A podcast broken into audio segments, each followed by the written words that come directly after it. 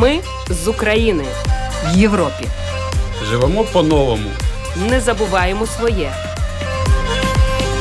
Ми, Ми з України.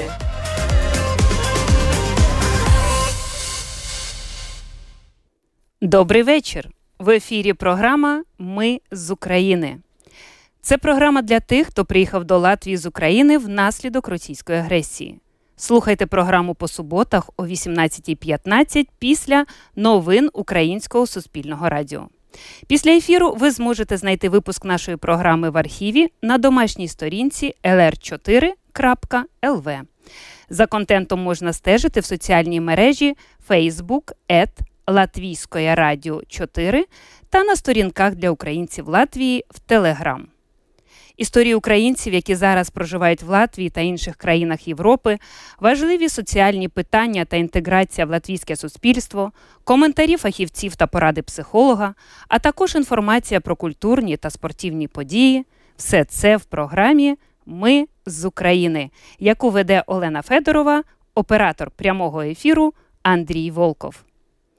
Сьогодні у випуску. Можливості та виклики працевлаштування українських переселенців у Латвії.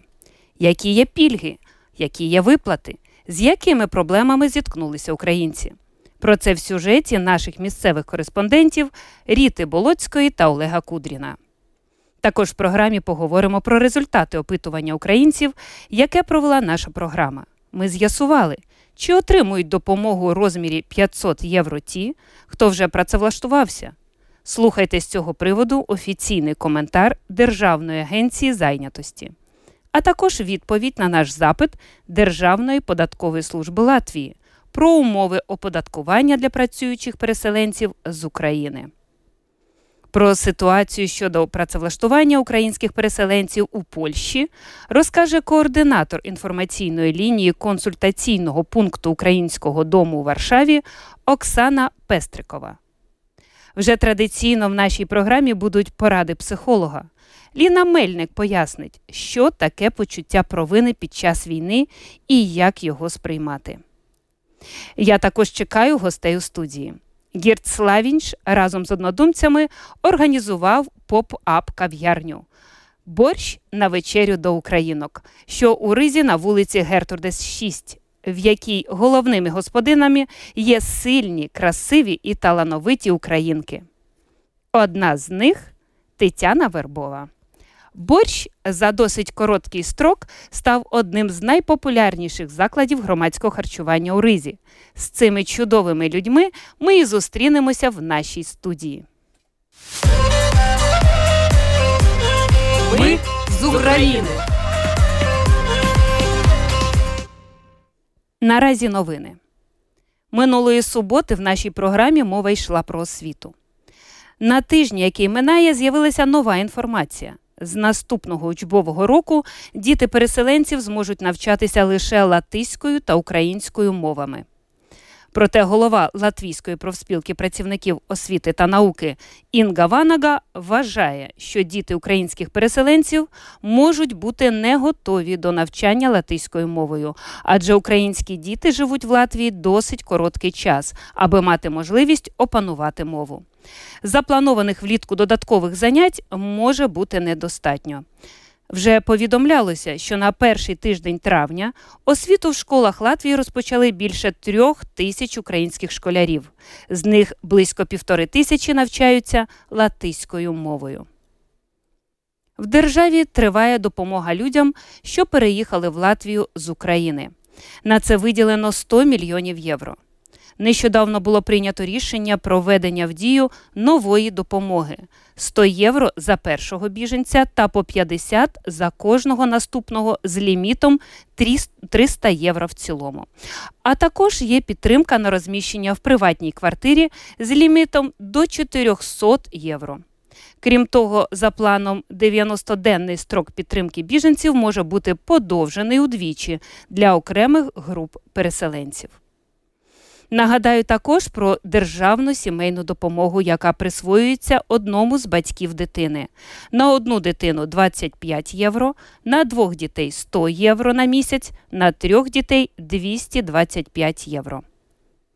Для безробітних осіб та осіб, які шукають роботу, є можливість зареєструватися на сайті nva.gov.lv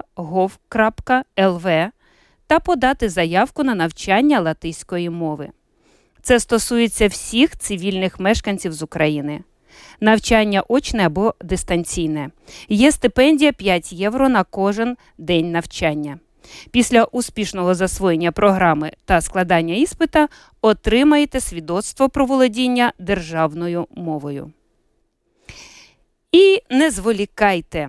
Сьогодні відправляйтеся насолоджуватися культурним та мистецьким надбанням Латвії, адже 190 музеїв та суспільних об'єктів по всій країні беруть участь в акції Ніч музеїв. В цьому році заходи проходять під гаслом Зустрічаємося разом та запрошують всіх провести час у живому спілкуванні. Нагадую, в прямому ефірі програма Ми з України, що виходить на хвилях ЛРЛ 4 щосуботи. Одним з найважливіших питань для українських переселенців, які змушені були залишити свої домівки через війну, є працевлаштування. Латвійська держава забезпечує таку можливість для українських громадян, які виїхали з України через військові дії. За словами міністра добробуту Гатіса Еглітеса, Латвія зробила все можливе для лібералізації ринку праці для українських переселенців.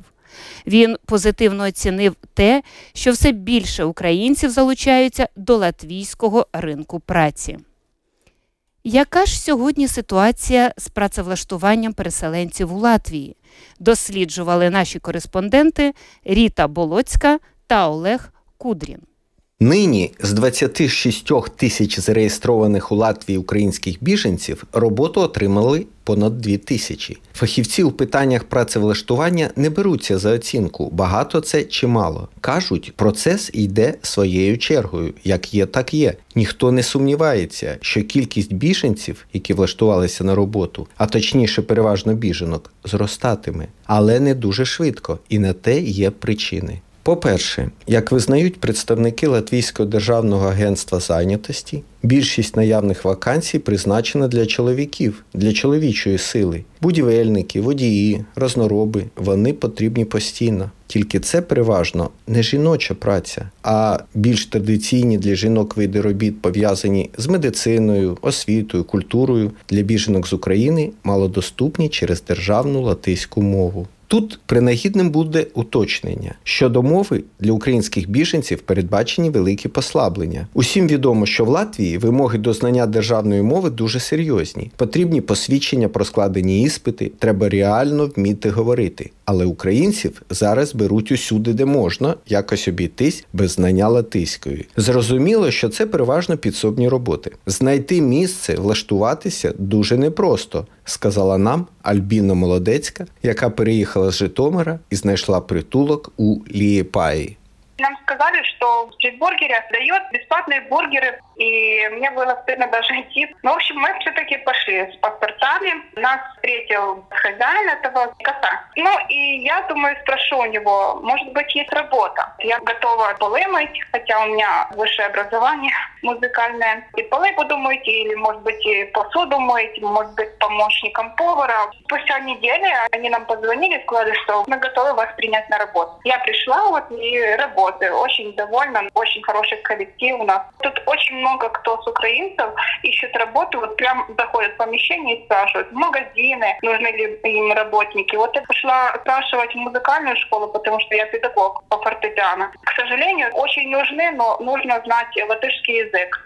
Альбіна працює в стрітбургері більше місяця і вже отримала разову допомогу в 500 євро, яка передбачена для усіх працевлаштованих. Щодо зарплати, тут, відверто кажучи, похвалитися нічим. Платня сама по собі не космічна, а після вирахування податків залишається меншою за 300 євро. Ми вирішили уточнити ситуацію щодо податків і звернулися за коментарем до представника служби держдоходів Латвії Галини Шалковської.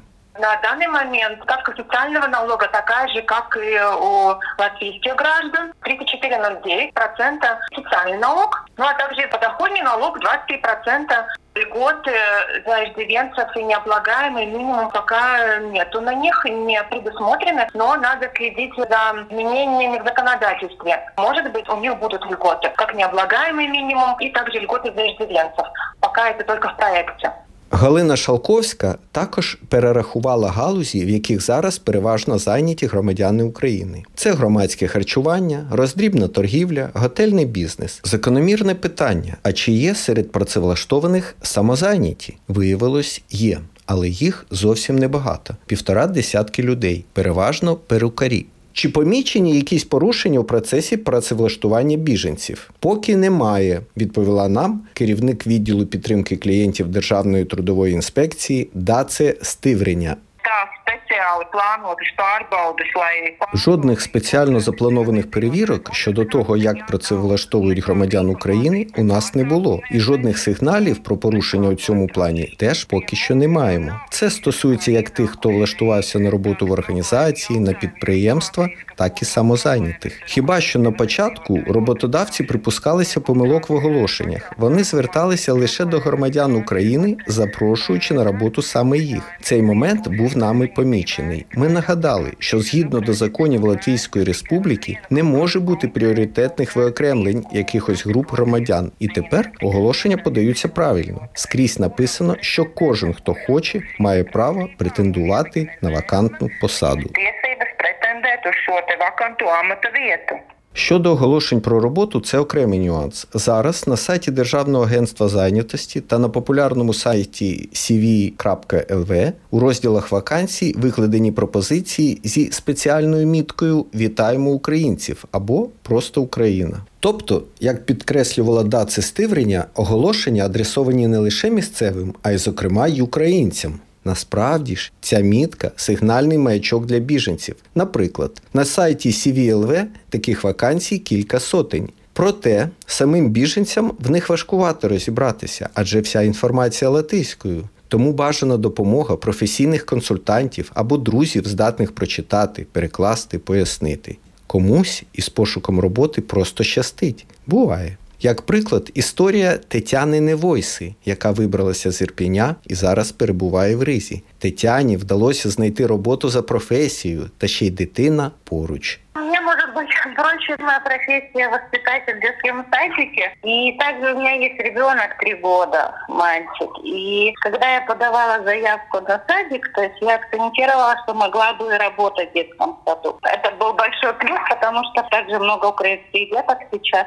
Мне позвонили, тогда визу получила, все, все по порядку. Я работаю в частный детский сад.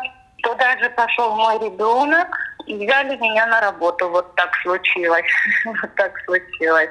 Зарплати у вихователів маленькі. Про це можна й не питати. Ми пам'ятаємо нещодавні страйки вихователів, пов'язані саме з розміром платні. Так, усі отримують небагато, але ж біженкам, на відміну від місцевих колег, доводиться платити за оренду житла. Та й допомоги від чоловіків-годувальників вони не мають. Чи потрібні ці уточнення? Так, бо в соцмережах іноді спалахують дискусії з приводу привілеїв для українців. Це не більше ніж соцмережі, проте знаходяться люди, які заздрять подібним пільгам для українців, як грошовим, так і мовним. Коли ж казати про грошову підтримку, все прозоро і зрозуміло. Якщо людина знаходить роботу, перші три місяці вона отримує зарплату плюс допомогу, потім лише зарплату. Якщо не знаходить роботу, 7 місяців отримує допомогу, а потім передбачається інший етап взаємини з Державним агентством зайнятості. Отже, про термін у 7 місяців пам'ятає кожен. Тож із пошуком роботи ніхто не тягне. Ціль у всіх одна дати собі раду в умовах, які існують, сподіваючись, що в чомусь поталанить тут, у Латвії, а головне, що повернення додому не затягнеться надовго. Починаючи трудові правові відносини в Латвії, громадяни України мають право на отримання одноразової допомоги з працевлаштування у розмірі 500 євро. У відповіді Державної агенції зайнятості на запит нашої програми зазначається, що для цього особа має надати в агенцію відповідну заяву на отримання допомоги за умови, що трудові відносини були розпочаті нею після 24 лютого цього року і тривають на день подання заяви. У заявника має бути рахунок у кредитній установі. В офіційному коментарі вказано, що з майже трьох тисяч заяв, наданих в агенцію українськими переселенцями, грошову допомогу станом на початок травня отримали тільки 830 заявників. Про те, що дійсно більшість українців ще не отримали ці кошти, свідчить і проведене нашою програмою опитування. Меня зовут Инна, я приехала из Луганской области, город Лисичанск. Устроилась здесь на работу медсестрой, взяли без знания языка, очень людям благодарна. По официальному договору меня взяли, контракт у меня на год, разрешение на работу тоже на год. Ждала разрешения, подтверждения диплома, в течение месяца сделала. Чи отримали ви 500 євро ту допомогу, яку обіцяли? Э, Пока мест нет, контракта у меня на руках нет, пока мест жду контракт. Когда будет у меня контракт, отнесу в соцслужбу. Меня зовут Юля, я из Днепра. Да, я трудоустроилась. По трудовому договору работаю. Устроилась на э, предприятие пищевой промышленности, на кухню, в цех. Я не по профессии устроилась. По профессии я строитель и всю свою сознательную жизнь работала в строительстве сметчиком. Виплатили вам 500 євро, які обіцяли? Э, Еще нет, но обещают, и я вот в стадии ожидания. Ну, Буду ждать выплату. Приехала я с города Ирпеня Киевской области. Зовут меня Невойса Ирина. На работу устроилась. Устроилась официально на работу в клининговой компании самой Риге. По поводу 500 евро, которые пообещали, вроде написала заявление, пошла в этот центр беженцев, написала заявление. Заявление у меня приняли. То, что в течение недели будет рассматриваться вопрос по поводу этих 500 евро на карточку. Чи отримали ви їх? Ще не отримав.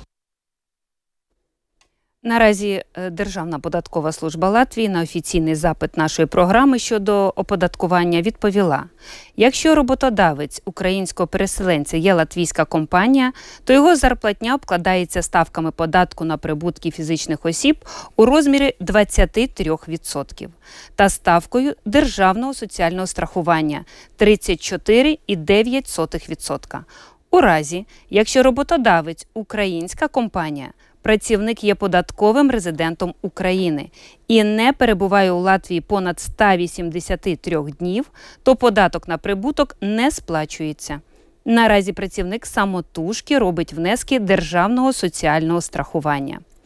Якщо особа займається господарською діяльністю, вона повинна зареєструватися в Державній податковій службі Латвії як суб'єкт господарювання. Податок сплачується з отриманого прибутку шляхом надання річної декларації про прибутки, а внески на державне соціальне страхування здійснює як самозайнята особа за ставкою 31,7%. Детальніше про відповідь Державної податкової служби щодо оподаткування українських переселенців читайте на порталі lsm.lv у рубриці Ми з України. Нагадую, що ви слухаєте в прямому ефірі програму Ми з України, яку у студії ЛР 4 веде Олена Федорова, оператор прямого ефіру Андрій Волков. Польща прийняла на себе найбільший тягар з прийому українських переселенців. За останніми даними, в цю країну в'їхало понад трьох мільйонів українців, які змушені були залишити домівки після початку війни. Координатор інформаційної лінії консультаційного пункту Українського дому у Варшаві Оксана Пестрикова розповіла нашій програмі, що станом на початок травня 102 тисячі українців офіційно працевлаштувалися у Польщі. За її словами, претендувати на грошову допомогу можуть усі українські переселенці, що перебувають у цій країні, говорить Оксана Пестрикова. Польське видання Rzeczpospolite посилання на прикордонну службу Польщі Страж Гранічна подає, що станом на 9 травня 3 мільйони 296 тисяч осіб в'їхали до Польщі. Також Страж Гранічна подає інформацію, що від 24 лютого до України виїхало 1 мільйон 160 тисяч осіб. Станом на 9 травня більше мільйона осіб зареєструвалося в базі даних Песель. Песель це ідентифікаційний номер, який надається громадянам. Власне, за цим номером визначається намір особи залишитися на території Польщі. Тому Приблизно можемо сказати, що точно знаходиться на території Польщі мільйон осіб. Е, всі інші дані, на жаль, поки що ніяк перевірити не можна. Питання стосовно працевлаштування. Польща дуже сильно змінила законодавство у цій сфері, оскільки зараз кожен громадянин України, який знаходиться на території Польщі легально, має вільний доступ до ринку праці. Йому не потрібно мати жодних дозволів на роботу, як це було до цього. Тобто, фактично, легальність перебування дорівнює вільному доступу до ринку праці. Це означає, що доступ мають не тільки ті особи, які перетнули кордон після 24 лютого, а й також ті особи, які перебували на території Польщі до початку війни. Е, проблемою є те, що не вистачає робочих е, посад. Е, також більшість хто перетнув кордон, це жінки з дітьми. А багато посад, які е, зараз є пропозиції на ринку праці, вони стосуються більше чоловічої роботи. Плюс, якщо це мама, їй не вдалося віддати дитину до школи чи до дитячого садочка, то вона на жаль обмежена в часі. Такі е, люди зазвичай е, шукають працю не на цілий день. А також ще одним питанням, яке з'являється, це виплати, виплата зарплати, щоб вона не відбувалася раз на місяць, а хоча б два рази на місяць, щоб у людини були якісь кошти на проживання. Як громадянин України приїжджає до Польщі, то він має право на оформлення разової фінансової допомоги в розмірі 300 злотих. Яка надається після того, як особа зареєструвалася, тобто отримала номер песель, ідентифікаційний код. Також, е, якщо в громадянина України є діти, то він може оформити 500 тобто на кожну дитину щомісяця буде виплачуватися допомога в розмірі 500 злотих на кожну дитину в сім'ї є особа, яка приймає громадян України, громадянин Польщі чи громадянин іншої країни, але він надає житло і їжу для таких осіб, то він може претендувати на фінансову допомогу у розмірі 40 злотих на кожну особу, якій він дає житло. Тобто, якщо, наприклад, я прийняла до себе е, три особи. То я можу претендувати на 40 злотих на кожен день на кожну особу, тобто 120 злотих на день. Таку допомогу можна оформити на 120 днів. Продовжують нашу програму Поради психолога. З почуттям провини зіткнулися майже усі, особливо під час війни. Провину відчувають переселенці, бо залишили Україну. А ті, хто в тилу, відчувають провину перед військовими, які на передовій боронять від ворога батьківщину. А воїни перед побратимами, що загинули. Переживання про пошук місця в новому світі, невизначеність та втома можуть призвести до безсилля, невпевненості та важкого почуття. Психолог Ліна Мельник каже, що почуття провини це цілком нормальне явище і може навіть бути корисним, бо підштовхує до дії.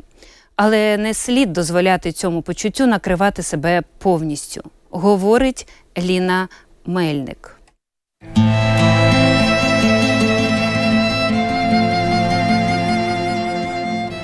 Не перша війна в світі. Феномен психологів давно відомий. Чи вдасться уникнути цього почуття, якщо ми живі люди, то ні. Та ті, хто переїжджають, зіштовхуються з таким почуттям. Я, як психолог, теж переїхавши в іншу країну, теж зіштовхувалася з цими почуттями. Поділюся теж своїм досвідом. Якось мене надихнули дуже слова моєї подруги в Латвії, яка є латишка, яка розказала про свою маму. В неї мама е, буквально там місяця-два тому перенесла складну операцію. От і вона відновлювалася після операції. Вона вже такого старшого віку, їй 85 років, але вона виходила вже на прогулянки невеличкі. Вона живе неподалік від е, російського посольства. І вона сказала своїй дочці так: вона каже: Я, коли виходжу гуляти, я йду до посольства туди на мітинг. Я не можу довго стояти. Хоч 10 хвилин я там постою, хоч 15 хвилин, але зате кожного дня. І я зрозуміла в той момент, що в кожного свій фронт не можуть всі боронити країну, тому що чийсь тато, який боронить країну, він має бути спокійний, що його дитина зараз в безпеці. Та мама, яка поїхала і вивезла свою дитину, чи правильно вона вчинила правильно тому що тато спокійно там боронить Україну, а мама виховує дитину, передає ті традиції. Діти це наш цвіт нації, це наша ідентичність, те, заради чого існує нація. Ми маємо забезпечити їм безпеку. Тому тут добре просто подумати і визначити свій фронт. Що я можу, що я вмію, чим я можу на своєму фронті займатися, та чим я можу допомагати Україні, плести сітки, працювати, сплачувати податки.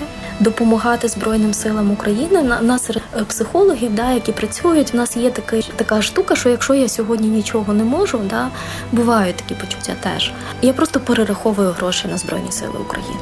Знову ж таки, зберігати традиції там, де ми є зберігати свою мову, зберігати свою ідентичність, та спілкуватися, підтримувати один одного. Хто що вміє, хто вміє там малювати писанки, да, ділитися цим. І з українцями, які можуть теж прийти і відволіктися, і з латишами чи латвійцями, яким взагалі дуже цікаві українські традиції. Да? Хтось може створювати робочі місця, нехай створює робочі місця. Ці люди, які приїхали, да, їм теж треба жити, годувати дітей, підтримувати один одного. Тут я ще про почуття провини маю сказати, що іноді це безпосередньо почуття провини, іноді під почуття провини маскується гнів.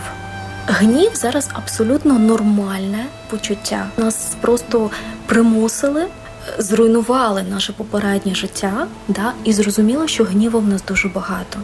Іноді варто себе запитати, чи може там під тим почуттям провини справді гнів є, і що тоді я можу з цим гнівом робити куди я можу його направити. Гнів зараз хороше почуття. Гнів зараз корисне почуття, але дуже важливо, куди ми його направляємо. І тут мені дуже важливо сказати про одну річ: війна дуже поляризує. Це природньо, це життєво, без того не можна обійтися. На війні є свої, є вороги, і це полярності. В мирному житті в нас ще є багато відтінків сірого. Та? На війні немає. Або ти свій, або ти ворог. І є ще така категорія, як зрадники. І дуже часто починається у цей поділ. А він хто? Цей українець? Він свій чи він зрадник? І починається агресія, да, оцей гнів зливатися на своїх, не на ворога. Гнів направлений на ворога. Ворог його викликав. Він нас вигнав з нашого дому. Але ми починаємо, да, не маючи можливість взяти зброю, просто там стріляти, да, і вбивати ворогів. Ми починаємо цей гнів, нібито на своїх отак зливати.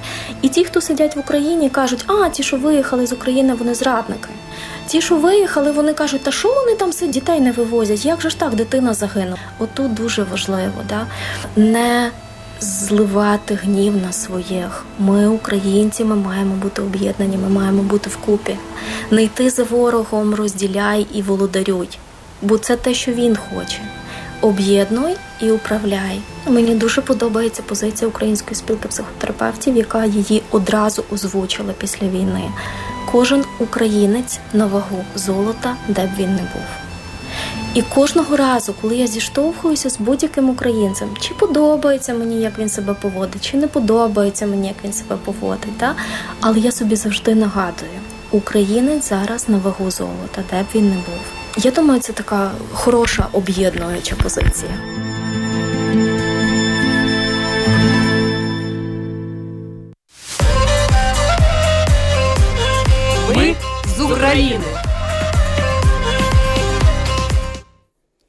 Сподіваюся, що поради нашого психолога будуть корисними. А зараз я приймаю у студії гостей.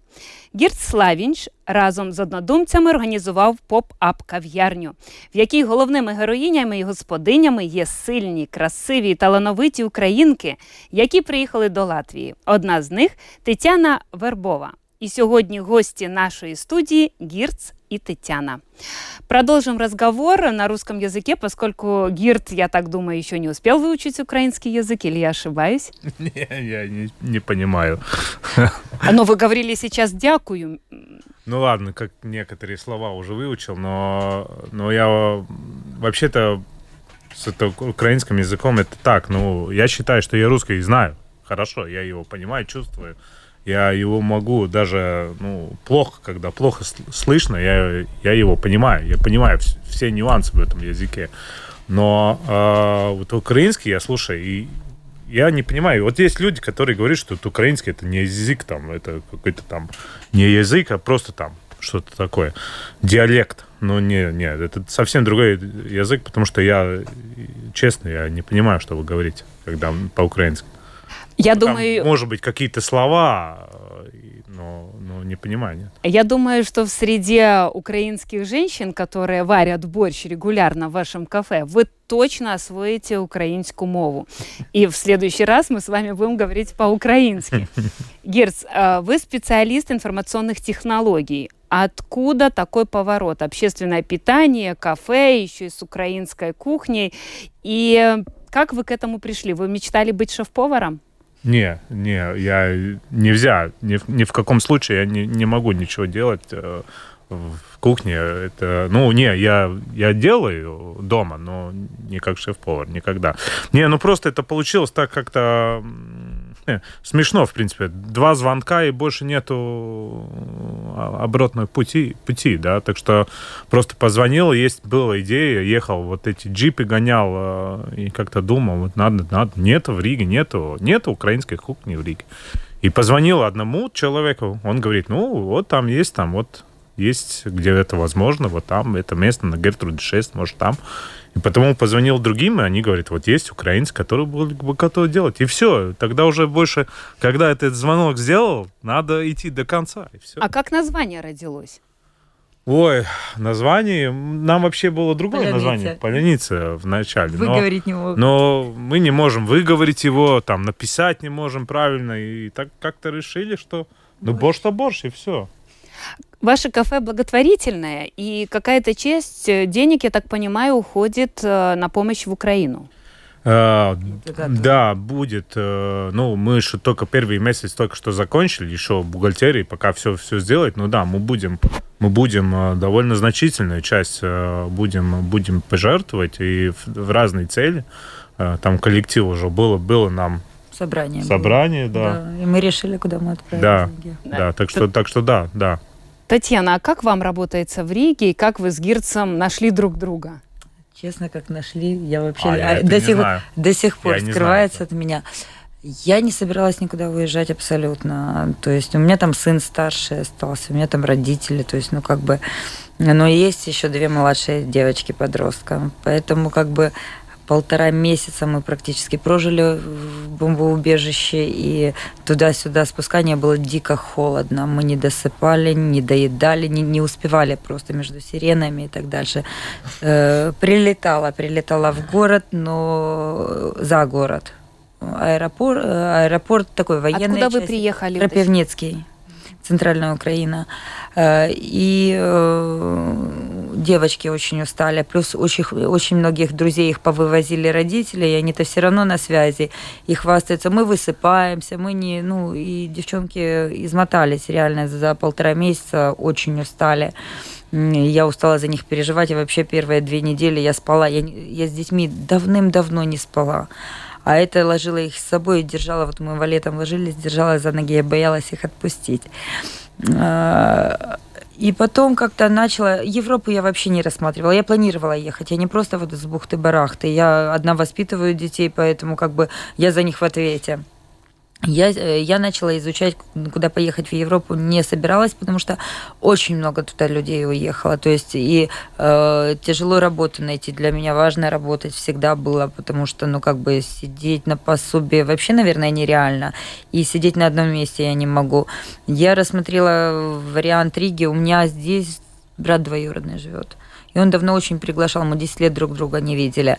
Э, он в то время был в плавании и э, начала Ригу просматривать, э, начала изучать все с документами совсем. Наша, выбрала себе четыре ресторана и во все прошла собеседование. То есть я не просто так сюда ехала. И тут за неделю до отъезда мне позвонил Сергей, наверное. Я не знаю. Я это. не знаю, где он меня. Я объявление Мне не просто... Это фату. Мне просто это... сказали, да. что в среду будет Татьяна.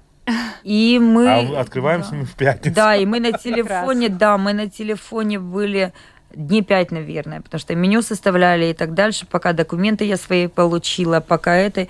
И за три дня с волонтеры сюда доставили. То есть я ехала, естественно, я согласилась на нашу кухню, потому что э, те четыре ресторана в трех европейская и одна ливанская кухня была. Поэтому, ну, своя среда, своя, ну... Татьяна, раскройте секрет. Я знаю, что разновидностей борща много. Сама да. украинка и знаю, что каждая хозяйка готовит по-своему У каждой хозяйки это уникальный способ приготовления. Я знаю, что борщ варят на мясном, рыбном, голом бульоне. Добавляют говядину, утку, курицу, чернослив, сухофрукты. Это черниговский. Да-да-да. И грибы, овощи. Что у вас? Приоткройте тайну. Я не знаю, мы готовим классику, потому что класси, ну, классика заходит всем. Не каждый любит чернослив, не каждый любит э, какие-то добавки. Грибной мы для веганов варим э, на грибах, поэтому ну, У нас будет класс- зеленый на следующий на следующей неделе зеленый Да. борщ. Уже щавель пошел. Вот ваш борщ, я знаю, что пробовал экс-президент Эстонии Да. Томас Хендрикс Илвес, министр обороны Латвии Артис Пабрикс. Кто еще из латвийских должностных шеф-повар Винсента. Вау. Да. Новый шеф-повар Винсента приходил. э, Ну, вообще много людей много приходит. людей, очень и, много. и артистов, ваших И- певцов и- много. ну как, ну мы же все-таки город небольшой, и, и у нас министры не ходят, не, хо- не ходят э, на, на бронетранспортерах, не едет. Они здесь едут, и- идут э, и просто приходят с своими а для нас-то мы всё. же не всех, ну, не все. Они не знают, я не каждый день, так что Да. я даже не знаю всех. Ну, так что да, да, да. Так что А приходят. почему время работы кафе только вечернее время и по рабочим дням?